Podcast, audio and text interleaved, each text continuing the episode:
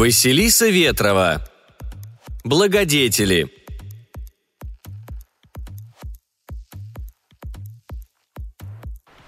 Лес вошел в класс и тут же споткнулся о длинный хвост Хасла. Благо, природная ловкость позволила удержаться на задней лапе и высоко подпрыгнуть. Лес пролетел по высокой дуге через весь класс и оказался точно у своего места. Хорошо, что учителя еще нет. Непременно отчитал бы за такой кульбит. А ведь Хасл специально выставил хвост, чтобы посмотреть, как хваленый отличник растянется на полу. Впрочем, паршивец все равно достиг цели. Весь класс улюлюкал и посвистывал. Но тут вошел учитель Фенис, и все разом затихли. Старый Ракос недовольно щелкнул языком и наклонил голову. «Хотя бы в такой день вы можете быть серьезными?» Он поводил мордой из стороны в сторону, обозревая учеников. «Сегодня мы должны показать благодетелям, что их старания не были напрасны, и что ракосы могут принять в дар их технологии и отплатить честным трудом. Триста сезонов назад они изменили нашу жизнь, принесли медицину, образование, истребили болезни, голод и положили конец воинам между племенами за место в горных поселениях. Сегодняшний экзамен определит достойных. Настал решающий день. Лес впился ногтями в учебный стол, заставив пластик жалобно скрипнуть. От волнения сердце забилось в разнобой – и он сделал несколько глубоких вдохов-выдохов. Фенис кивнул ученикам. Все дружно включили компьютеры. Тихонько пискнул динамик, оповещая, что пришел файл с заданием от пришельцев. Итоговый тест, в отличие от промежуточных, они высылали сами. Даже учителя не знали, что там будет. Лиас быстро пробежался глазами по монитору. Похоже, здесь все, что успели пройти за шесть сезонов обучения. Вопросы по физике, технике, геологии а где же язык? Только простые команды для дроидов. Лео знал, что большего от ракосов не требуется, но все равно расстроился. Он-то собирался блеснуть, корпел над файлами по грамматике из расширенного курса. Перед сном старательно повторял заученные за день фразы. Надеялся, что включат материал посложнее. Ничего, придет пора, и он поговорит с пришельцами на их родном языке. «Ну, Кракс, помоги», Помянул он старого бога и застучал всеми двенадцатью пальцами по клавиатуре. Лес вышел из школы совсем измученным. Вроде бы ничего тяжелого не делал, а усталость аж к земле пригибала. Он сел на песчаную дорожку перед школой и уставился на алеющее солнце. Скоро вечерняя буря. Одноклассники не спешили расходиться после экзамена. Переговаривались, косились на товарища. «Что, умник, уселся? Корабль благодетелей ждешь?» Раздались из толпы чьи-то голоса. «Увидеть твои результаты лично прилетят, познакомиться!» Послышались смешки. Лес молча поднялся и направился прочь. Он уже давно привык к издевкам одноклассников. В школе его не любили. Кому понравится, когда ты лучше остальных? Таким достаются только насмешки да придирки. В селении, впрочем, друзей тоже не было. Мало ли чего можно ожидать от внука шамана. Когда щиты после бури опустились, уже наступила ночь. Лео смотрел на звезды сквозь стеклянный потолок своего тесного бокса.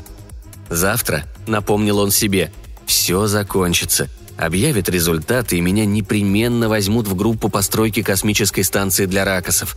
А потом мы полетим к звездам, и плевать на все насмешки родичей и недовольство деда». Память болезненно отозвалась. Дед, мать, надо бы проститься. Даже самый ближайший из карьеров находился очень далеко от горного оазиса — пешком не дойдешь. Сколько сезонов он не был в селении? Три? Четыре? Значит, завтра. От школы-то всего полдня ходу. Лес свернулся калачиком, укрыв нос пушистой кисточкой хвоста. Пора спать. Предстоит тяжелый день. Ожидание длилось мучительно долго. Лес несколько раз бегал к школе, а результаты никак не объявляли. Близилась утренняя буря. Если до нее переслать не успеют, помехи забьют связь на полчаса. Еще полчаса мучительного ожидания.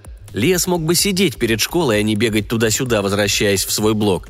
Но там перед табло толпились одноклассники. Сегодня они были взбудоражены и потому особенно едки на слова. Надоели, но все равно пора сходить проверить. У входа стояла толпа. Потому как она гудела, Лиас понял, результаты объявили. Завидев его, одноклассники расступились. Информационное табло пестрило символами – Он нашел свое имя в первой строке списка одобренных благодетелями выпускников. «Что, шаманенок, рад?» – раздался сзади недобрый голос. Лес не успел обернуться. «Вот ты где!» Внезапно появившийся Фенис прямо светился от радости. Еще бы! Его любимый ученик обошел таки всех на тестировании. «Пойдем, дам тебе карточки на распределение и личный коммуникатор. Где ты был? Все остальные, кто прошел отбор на карьер, уже получили». «На карьер?»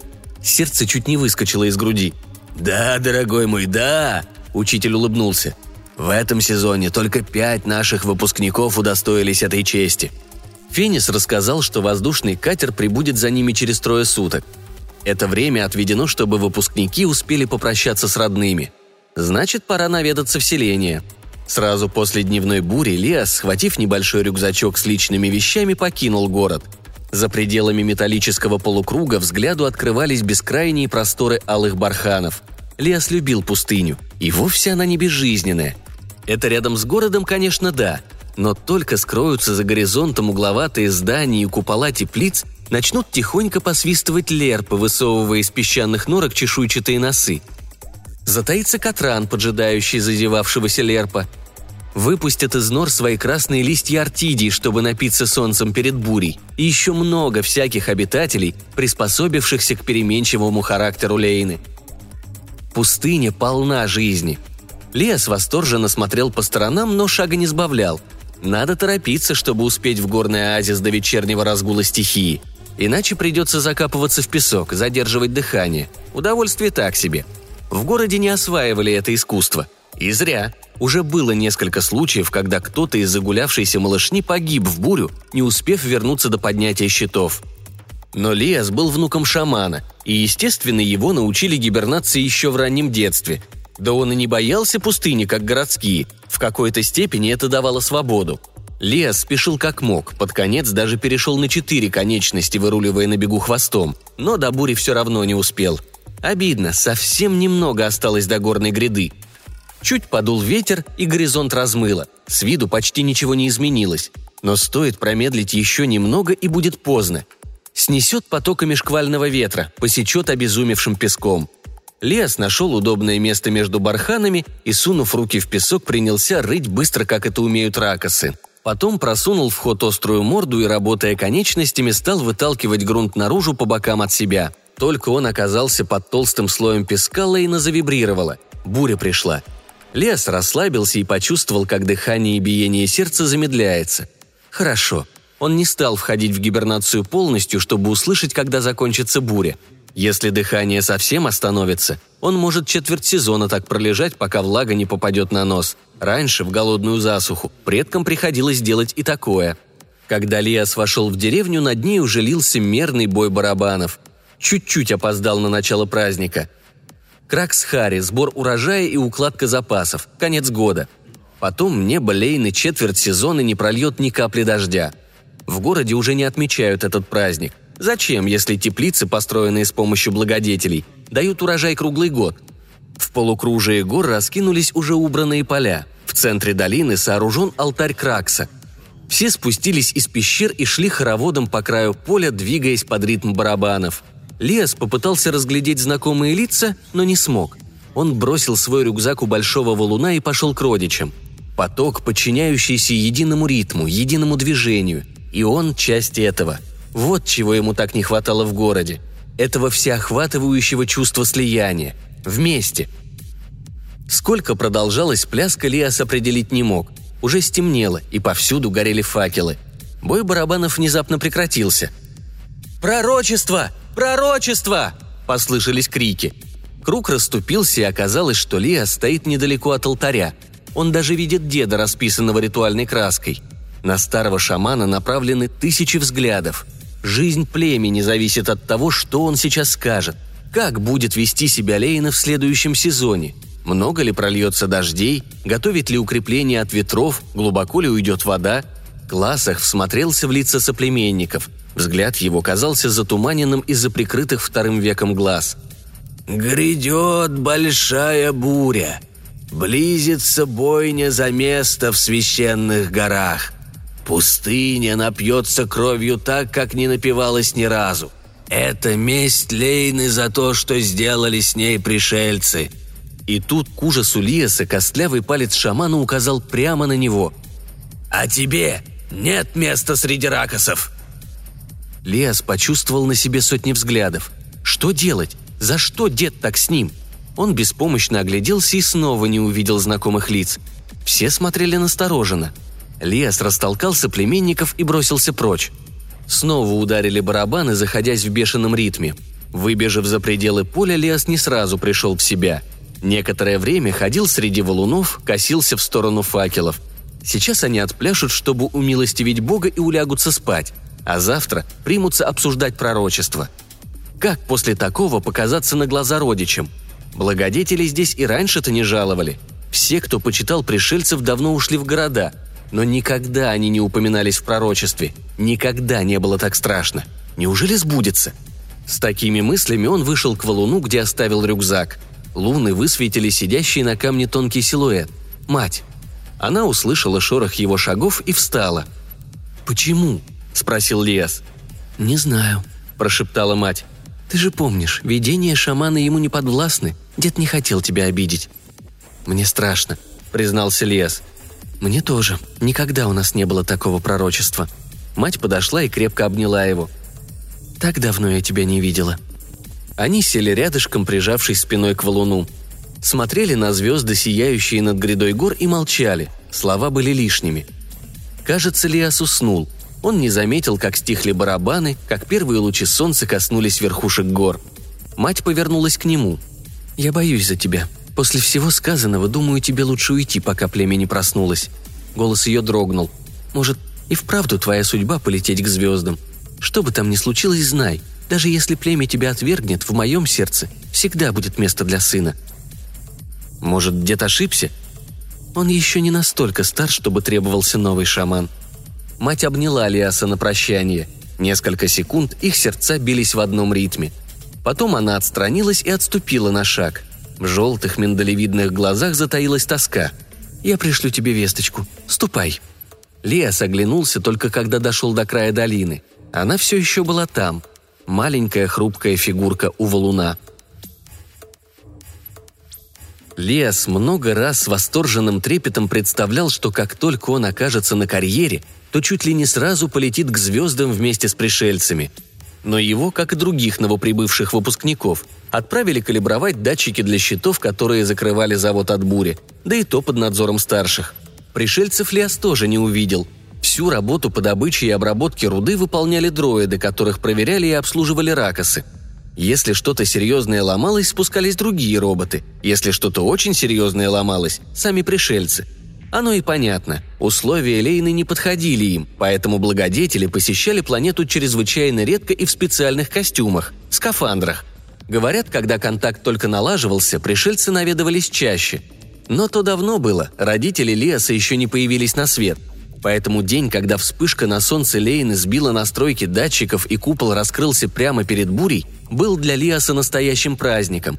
Что-то там знатно расколотило. Корабль с орбиты примчался чуть только улеглась последняя песчинка. Из белого овального диска выбралось аж три пришельца. Даже в защитных костюмах было заметно, что благодетели сильно отличаются от ракосов. Руки короткие, суставы на нижних конечностях выгибаются в противоположную сторону – Леоса поначалу охватил ступор. Он сразу припомнил файлы для обучения, где пришельцы изображались без скафандров. Отвратительное зрелище. Выпученные глаза на гладкой без чешуи кожи. С головы у многих свисали тонкие нитки-отростки. Бр.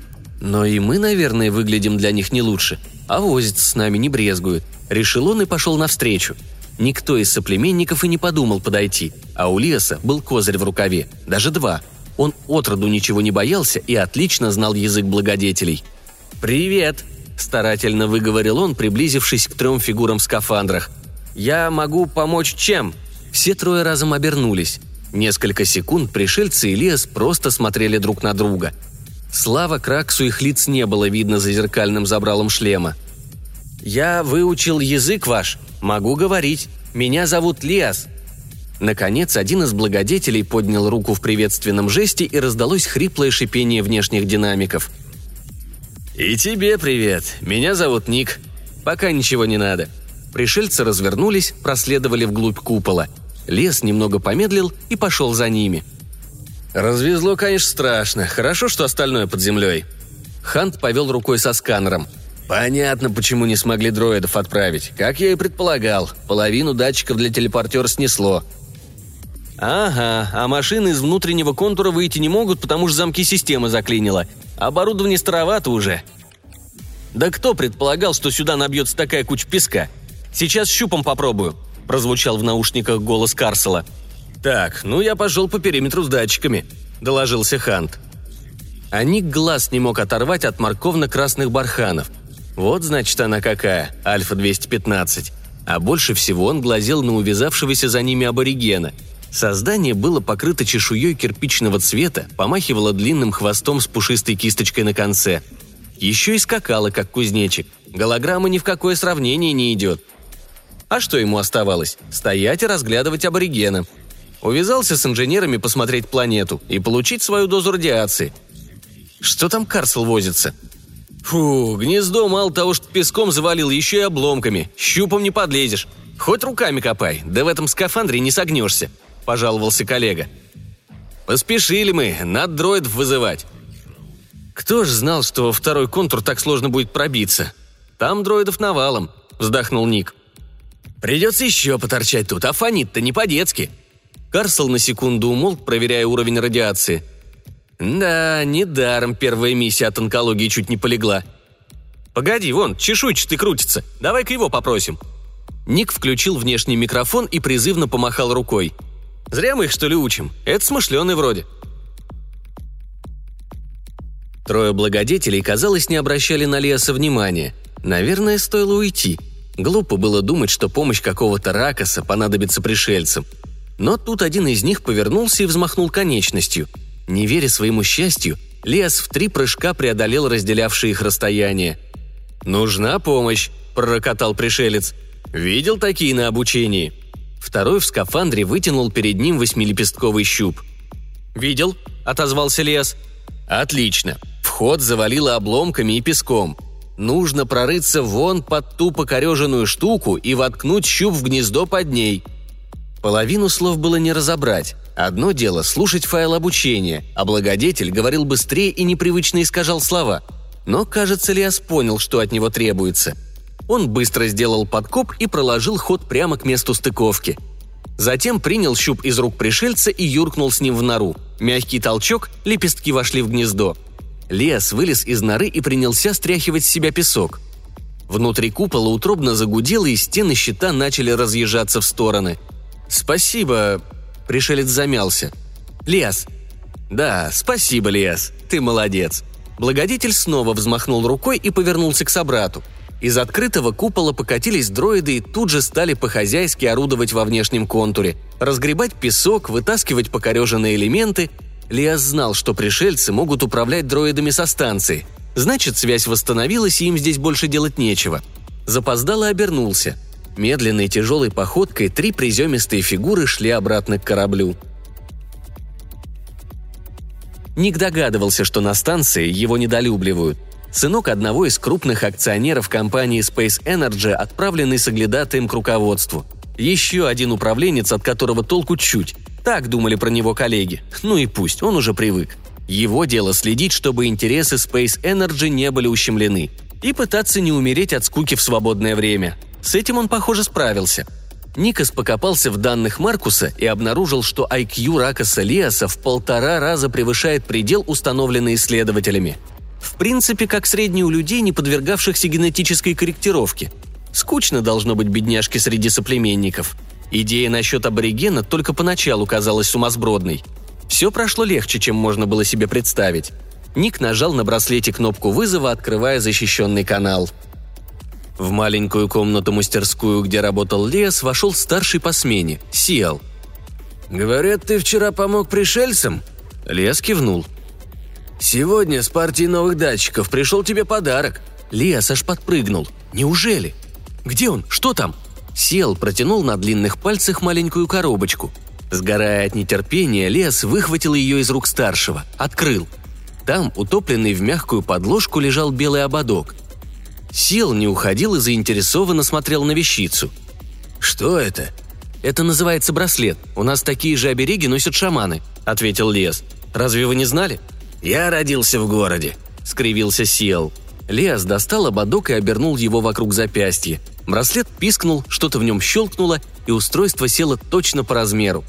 Они еще с минуту смотрели на вещицу, но больше ничего интересного не происходило.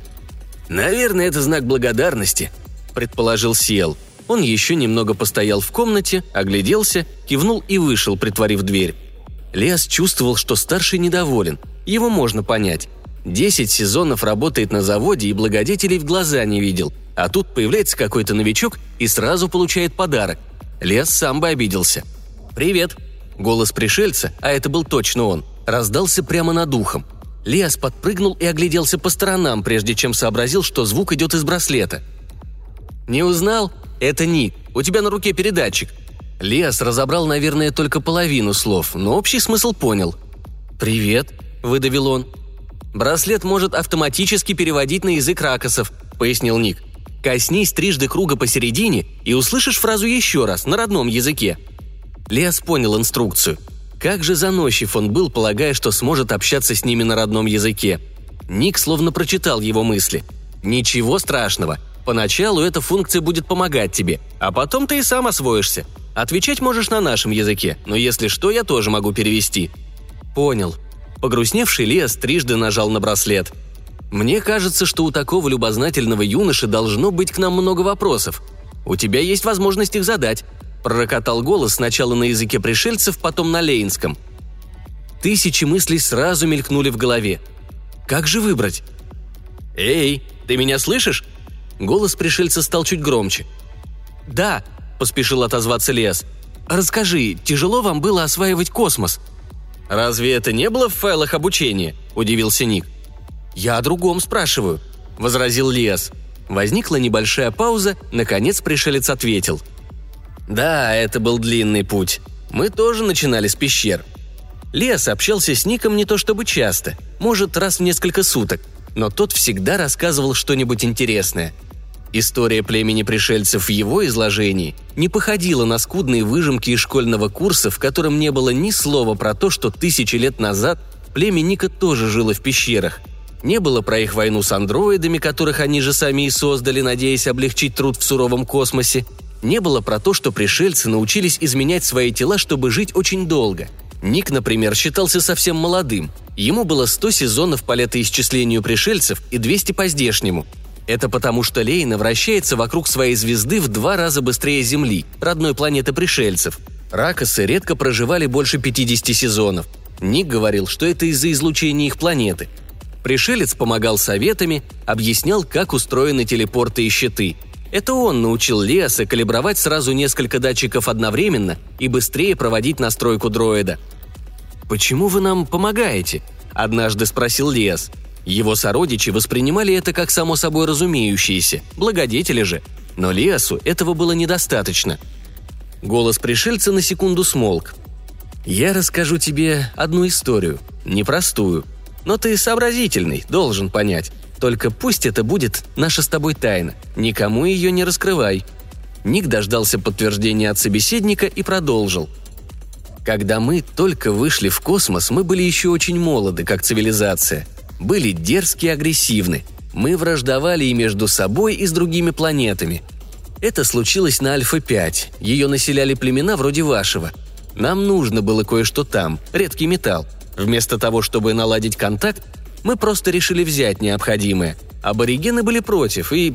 По сути, мы устроили войну за ресурс. Практически истребили целую цивилизацию. У Леса вырвался испуганный возглас. Ник прервался на секунду и продолжил – Сейчас мы мудрая, сильная цивилизация, и ошибки прошлого заставляют нас глубоко раскаиваться. Теперь мы помогаем молодым племенам, чтобы искупить вину перед жителями той планеты. Понимаешь? «Да», – пробормотал Лес. «Это вроде как шаман не смог уберечь Ракоса в бурю и берет в обучение его родственника, чтобы сделать шаманом». «Вроде того», – согласился Ник. «Ну, хватит на сегодня, поговорили. Сейчас буря начнется, помехи будут. Тебе еще на обход идти. До связи». Ник опустил браслет.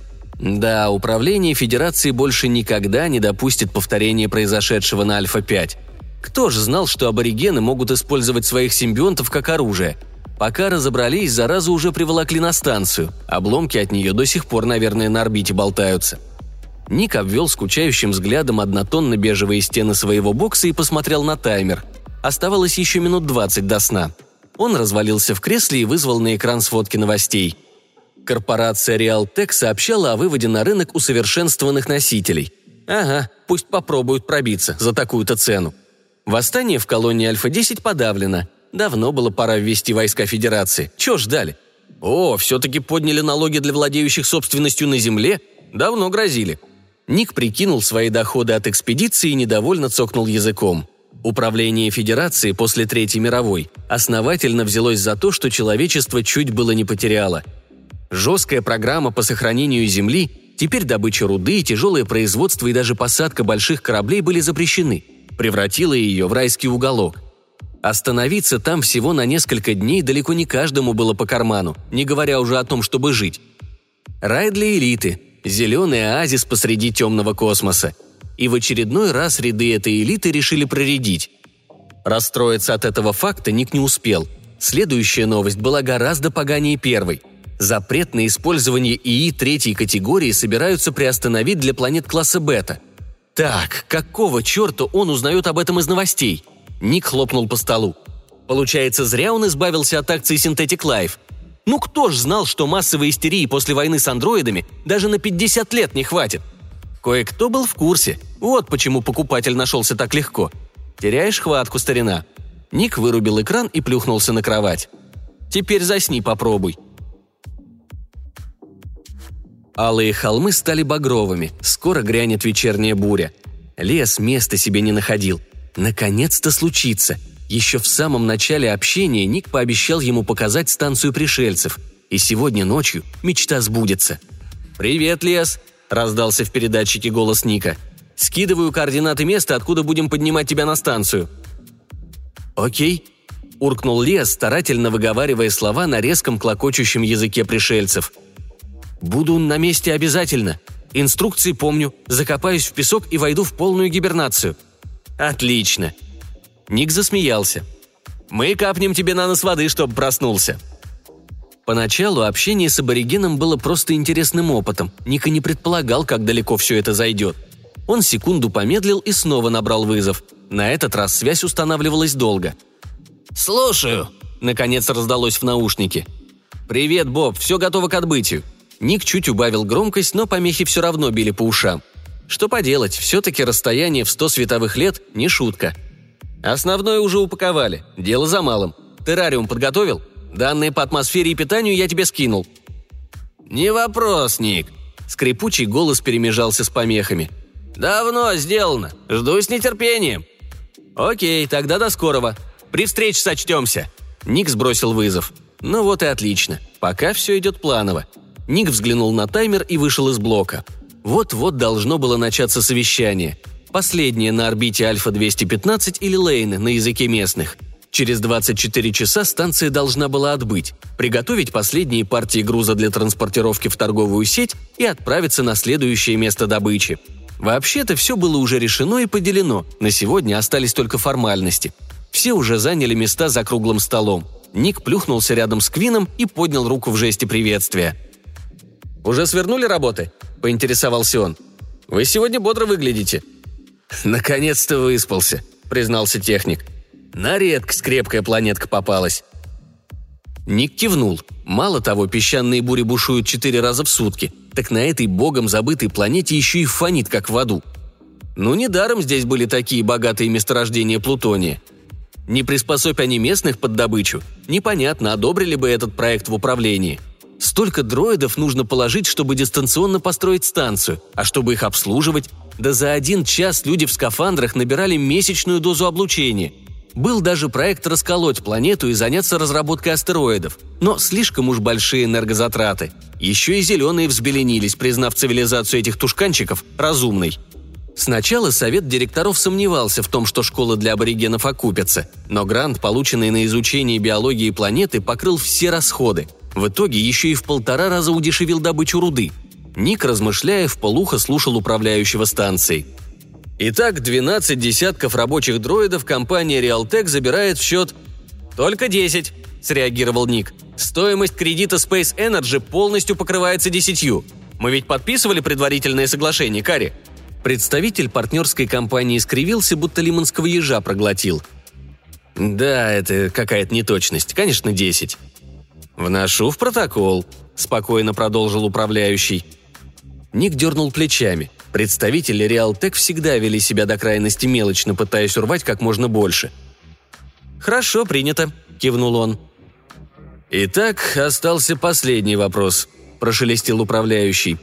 «Щиты, которые закрывают селение аборигенов от бури, имеют в своем составе такие ценные металлы, как титан, железо, вольфрам.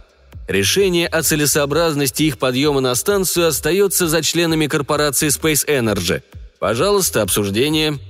Я считаю, щиты надо оставить. Это небольшая часть того, что мы выкачали из планеты. Для Земли этот объем значения не имеет, отозвался Маркус, специалист по делам аборигенов. Они в анабиоз впадают при песчаной буре, переждут, потом побегут обратно в свои пещеры. Пожала плечами Хилу, управляющий по экономическим вопросам. Не вижу причин оставлять ценный металл на планете. По нашим подсчетам, объема пещер в Горном Азисе не хватит на нынешнюю численность населения, которая резко возросла после основания городов», – вклинился Маркус. «Не могут же они целые поколения оставаться в анабиозе, пока...» «Маркус, вы уже обозначили свою позицию», – перебил управляющий. «Мы поняли, что вы против. Следующее мнение...» «Поднять щиты из действующего города – непростая задача», – покачал головой технический специалист Квин. Мы не сможем настроить луч телепорта настолько точно, чтобы не захватить фрагменты строений, почвы, аборигенов. Все посмотрели на единственного промолчавшего представителя Space Energy. «Я поддерживаю Кевина», — отозвался Ник.